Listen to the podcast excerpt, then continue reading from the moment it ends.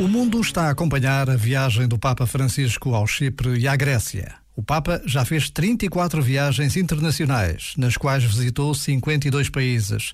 E cada viagem que faz, cada visita que acontece, é sempre um marco na vida de todos os que o recebem, o escutam e com ele rezam.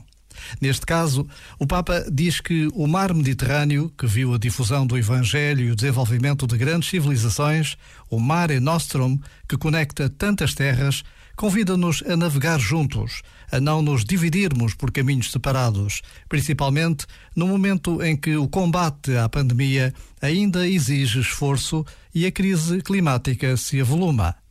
Por vezes, basta a pausa de um minuto para fazermos uma breve oração pelo Papa Francisco e por todas as viagens que se dispõe a fazer, porque quer, efetivamente, ir ao encontro de todos.